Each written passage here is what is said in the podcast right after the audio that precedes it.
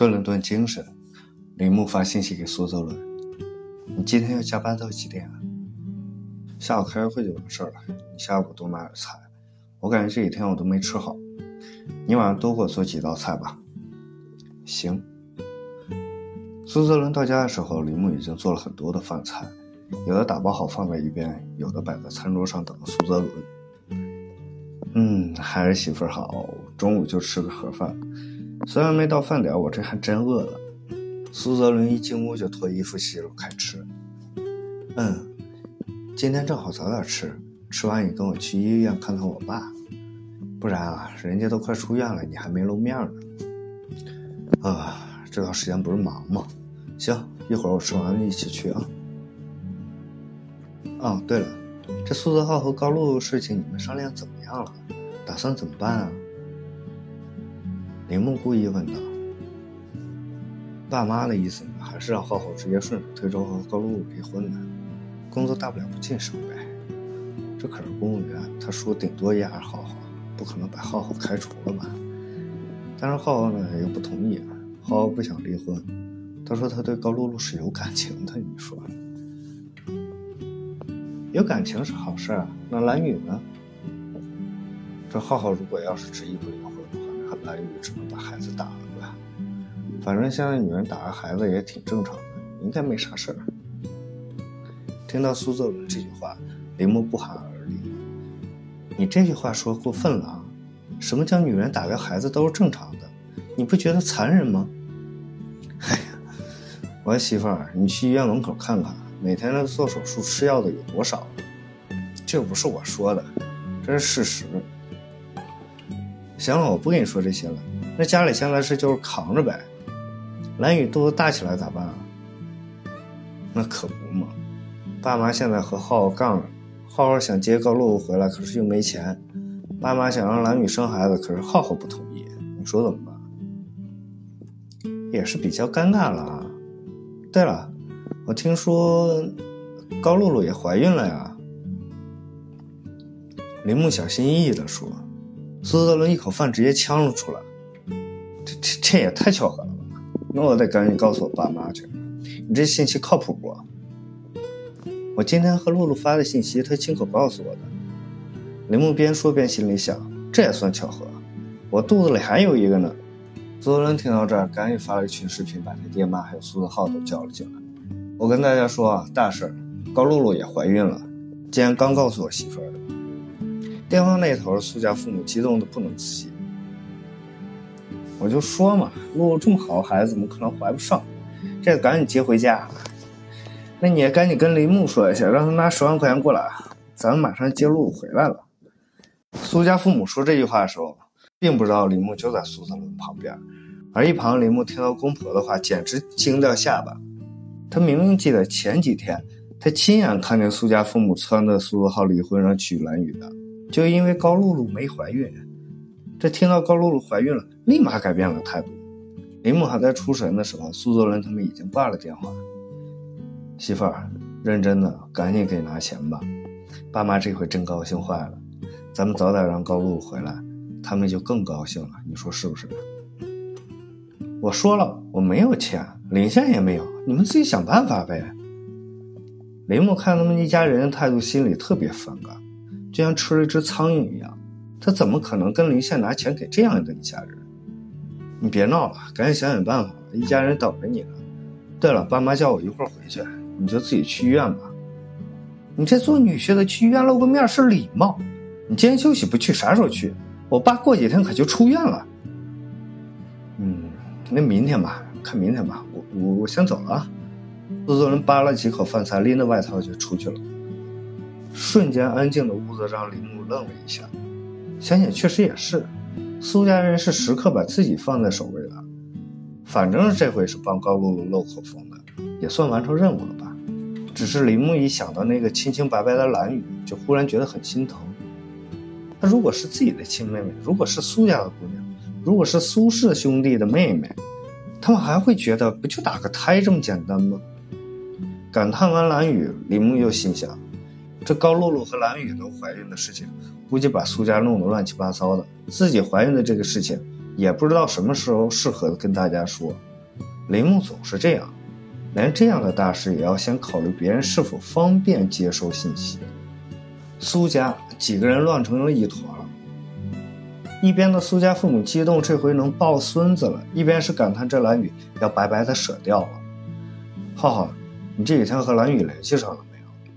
如果这高露露怀孕了，我们肯定是要高露露这个。蓝雨的肚子，你自己赶紧想想办法吧啊！苏泽伦上来提醒着热锅上蚂蚁一样的苏泽浩。没联系呢，自那天他从咱家走后，我就没联系到他。这事儿可不行啊！不是哥说你，你得赶紧联系，你得确定那孩子打了，要不然过几年人家蓝雨带孩子过来找你算后账怎么办？就算你们没有婚姻关系，你也要对孩子有抚养义务。再说了，万一这样，你以后还有好日子过吗？那高露露和你的孩子该怎么跟你闹？一句话点醒了苏家父母。浩浩，你哥说的对啊。你们还真别说，小区里还真有这么一家人，过得好好的，忽然蹦出来个女的带着五六岁孩子来找这个男的，不只是要求抚养费那么简单，还让安排什么学区房、安排学校。那一家人啊，可是到现在都不安生呢。你可不能让事情发展到这一步。咱们既然要了高露露，这蓝雨的事情你就得赶紧去处理。哎呀，处理你让我怎么处理？我都不好意思去找人家，人家爹妈不得拿着锤子把我打出来。苏泽浩一副窝囊废的样子，窝在沙发里。不行，你就哄哄蓝雨吧，先哄着把孩子打了再说，行吧？苏泽伦说道。这事儿，我觉得蓝雨他爸妈已经肯定知道了，也不能让蓝雨生下这孩子呀。我是觉得对不起蓝雨。苏泽浩小声的说。也对啊，毕竟是个姑娘家的，这种丑事不能到处宣扬。肯定会选择自己悄悄解决掉的。你这么一说啊，我倒是安心了。那咱们赶紧接高露露回来吧。苏母一想着高露露的肚子里怀着自己的大孙子，就不由得喜上眉梢。这怎么接啊？高露露说要十万块钱，现在咱们也拿不出来啊。苏泽浩有点不高兴地说：“这嫂子也不知道抽什么风，这要了好几回，就是不给。”十万块钱对他哥来说，那不是毛毛雨吗？就是，这雷木最近翅膀可硬了，钱都不给咱们拿了。不过啊，咱们还现在不能紧逼，万一不高兴离婚了，咱可真就失去林县这个摇钱树了。等我大胖孙子出生的时候，你们新房也放的差不多了，到时候咱们搬那边去。我跟你爹两个人呢住过去，还能给你带带孩子，这边腾开了还能租出去。而且啊，这生孩子啊、养孩子以后用钱的地方多着呢，没有林木和林县，咱家怎么养得起啊？所以啊，咱们怎么弄到那十万块钱，还真不知道怎么办了。要不我就把我那车卖了吧？苏子浩悄悄地说：“那怎么着？你卖了车上下班，风吹雨打咋办？再说了，露露也肯定不同意啊。这接送孕妇和以后带孩子没车怎么办？”卖车我就开我哥的，我哥开铃木的，最后铃木没车，不是还得买吗？反正这笔钱啊，他铃木得出啊。这好好说的，他不给就不给呗。苏泽浩不服气的说：“那行吧，你要买车就开我的。”苏泽伦一副无所谓的样子。行，那你赶紧联系露露啊，不行我跟你爸去一趟他家。苏家父母想着他那宝贝大孙子，就巴不得立刻接高露露回家。此刻的高露露正在焦急等着信息，她不知道林木是否帮自己走漏风声，她也不知道苏家会怎么样的态度。她还没来得及跟苏泽浩兴师问罪，结果就怀孕了。这样自觉处于上风的他不得不低头，毕竟他只是看到了苏泽浩暧昧聊天记录，用家长的话说，也并没有实锤拿到自己手里。忧心忡忡的高露露终于等来了苏泽浩的电话。那一瞬间，他甚至有一点小欣喜。哟，天是怎么想起给我打电话了呀？高露露装作完全不知情的样子。唉，这看媳妇气消了没有？气消了，我好接你回去。你打我一顿也行，咱回家呗。苏泽浩低声下气地说：“钱也没收到，我不是让你准备十万块钱吗？哪儿去了？十二万行吗？”高露露听苏泽浩的回答，不可置信。苏泽浩，你可别逗我啊！咱俩钱每个月都月光了，十万块钱都够要你老命了，你哪来的十二万？嗯，这不是刚才问了些中介，我那车能卖十二万，我明天就开过去卖了。哎呀妈！我原本害怕你借着工作的名义是不是拿人钱财了，结果你把车卖了。你卖了车，我咋办？咱俩就这一辆车啊。咱开哥的，那哥开啥？哥开嫂子的，让嫂子买新车去呗。行了行了，你可把你这十二万收好吧啊！你也别霍霍人家那车了，人嫂子可没说要买新车。那你不要十万了？不要了不要了。但是啊。你家最好请我家吃个饭，这事儿啊，咱们得老人出来说道说道，不然管不住你，你也没个约束。哎呀，真是好媳妇儿，吃呗。你说，媳妇儿想吃啥？我现在就赶紧订。咱爸妈啥时候有空？晚上行不行？你着急啥呀？这已经饭点了，现在叫大家出来多不合适。这不着急想见你？你这不在家呀，我是分分想，秒秒想。时时刻刻都想着你呢。停，打住，你这油嘴滑舌，明天中午说吧。就订我家门口那个聚远楼怎么样？我爸妈爱吃他家的饭。行，那就这么定了啊！最爱你了，媳妇儿。挂了电话的高露露不由得笑了，想到明天饭局之后，双方家长会把苏泽浩骂一顿，自己就能高傲的回到那个苏泽浩的家，就高兴的忘记了为什么会有这场风波。而苏家听到高露露让明天一起吃饭的消息，尤其又说不要让那全家人发愁的十万块钱的时候，全家人也高兴起来，就纷纷你一言我一语的商量明天到底该怎么说怎么做。只是苏泽伦忽然来了一句：“蓝雨的事情咱们怎么办啊？”原本开心轻松的氛围立马安静了起来，大家不约而同的望向了苏泽浩。我今晚联系联系他。尽早带他去医院吧，不然高露露回来我也就不方便了。苏泽浩说完，随手拿起手机就给蓝雨发信息，却收到了对方拒收的信息。蓝雨是把我拉黑了？那你打电话呀？苏泽浩拿起电话拨了过去，只听到嘟嘟嘟的回音。这电话也拉黑了，估计是不想跟我联系了吧？我跟你说，这个事情一定要听咱妈的。你想办法，一定要确定他肚子处理了，不能由着他，别以后生出祸害来，听到没？医院里，林图南又睡着了。他这一辈子都没住过院，连感冒发烧都少得很，最近却总住院，而且都是要命的由头。他也从来没离开过那个家。住在医院的日子里，让他觉得自己是驾驶外出的犯人，他好像感受到了一丝自由。离婚。米佳慧为什么会说离婚呢？自己从来没有想过离婚。在林图南的概念里，老婆娶了就要好好对一辈子。虽然这一辈子自己过得窝窝囊囊，可是他也知道，自己非天天和米佳慧杠，那家里肯定每天都是硝烟弥漫的。自己也指定早就不在这个世界上了。只是“离婚”这个词从来没有出现在他的脑海里。一旦出现了这个词，就在他脑海里挥之不去了。离婚，这一辈子都没想过离婚，可以吗？病房的日子让林图南感受到了自己的独立个体，这种没有压抑的氛围环境，这种没有睡前叨叨的环境，这种自己不用在乎任何人的环境，就让他觉得有些眷恋。他一边强制自己放弃那个念头，一边又压抑不住的想。我要怎么离这个婚？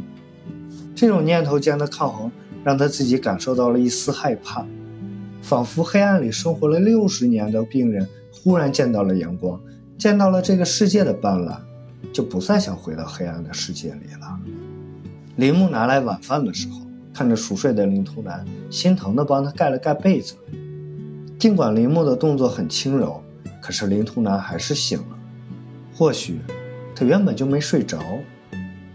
爸，给你带饭来了。我刚才问大夫，说你这次啊没啥事儿，但是呢，大夫又安顿了千次万次，不能有下次了。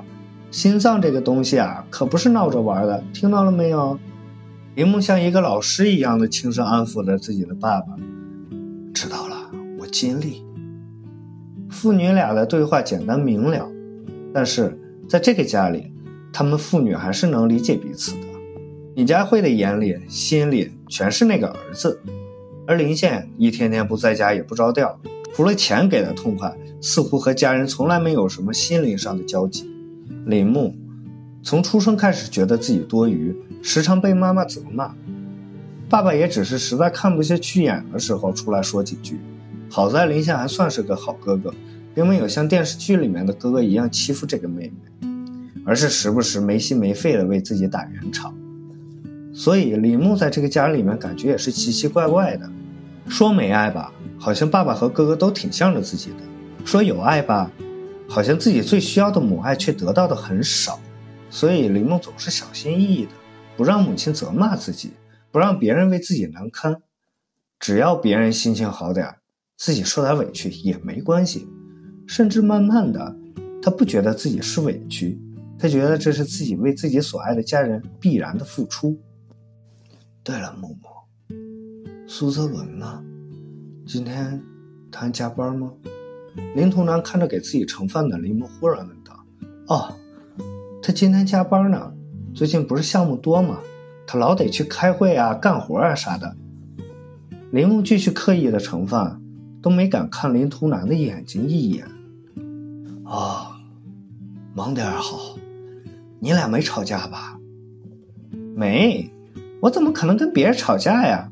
你姑娘啥脾气，你又不是不知道。嗯，就是，就算有点不高兴啊，忍忍就过去了。一家人难免锅碗瓢盆的磕磕碰碰，总吵伤和气，家和万事兴嘛。爸，这话应该我给你说吧？林木调皮的把饭端在了林图南的小桌子上。你这傻姑娘，还拿你爹寻开心呢？说真的呢，爸，你以后别跟妈计较了。你要实在憋不过去呢，想说啥就悄悄告诉我，我替你说。反正我也习惯我妈骂我了，我也不生气，两全其美，你说对不对？那哪成啊！我啊是你爸爸，我不替你出头就够对不起你的了，怎么能让你给我当炮灰呢？我也是个爷们儿。嗯，我爸就是真爷们儿，不是吵不过，是不想跟我妈吵，还真吵不过，讲道理啊也讲不通。吵架呢就跟我撒泼，我总不能和他一样撒泼吧？哎，没事的，爹啊，咱该干啥就干啥，你要保护好自己。要不啊，你没事就念念经吧。听说呢，修佛念经的人情绪比较稳定，凡事啊想得开。我觉得这个主意是个正经主意。等我出院了，你就带我去庙里拜师去吧。父女俩不由得相视而笑。你们俩乐啥呢？说出来也让我乐呵乐呵。推门而入的林夏看到爸爸和妹妹说的正开心，语气也轻松了很多。